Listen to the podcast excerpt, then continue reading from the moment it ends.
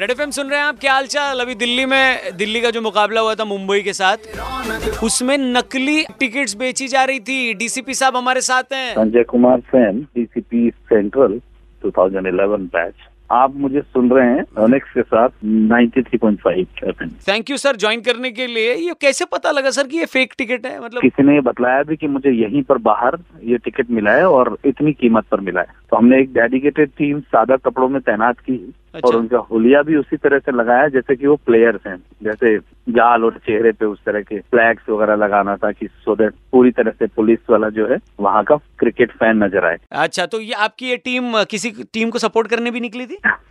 मुंबई।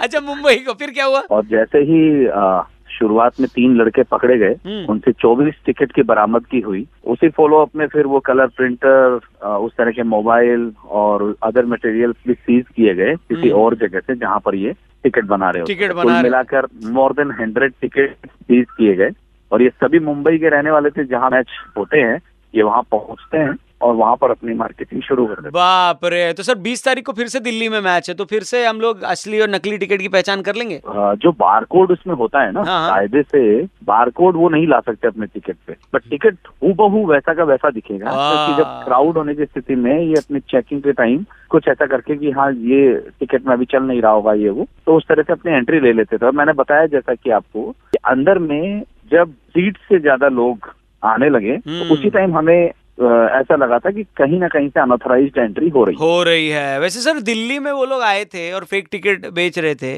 तो दिल्ली की टीम का फ़ैन बन के बेचना चाहिए था? इट वॉज़ जस्ट मतलब ये सिर्फ़ दिखाने के लिए था।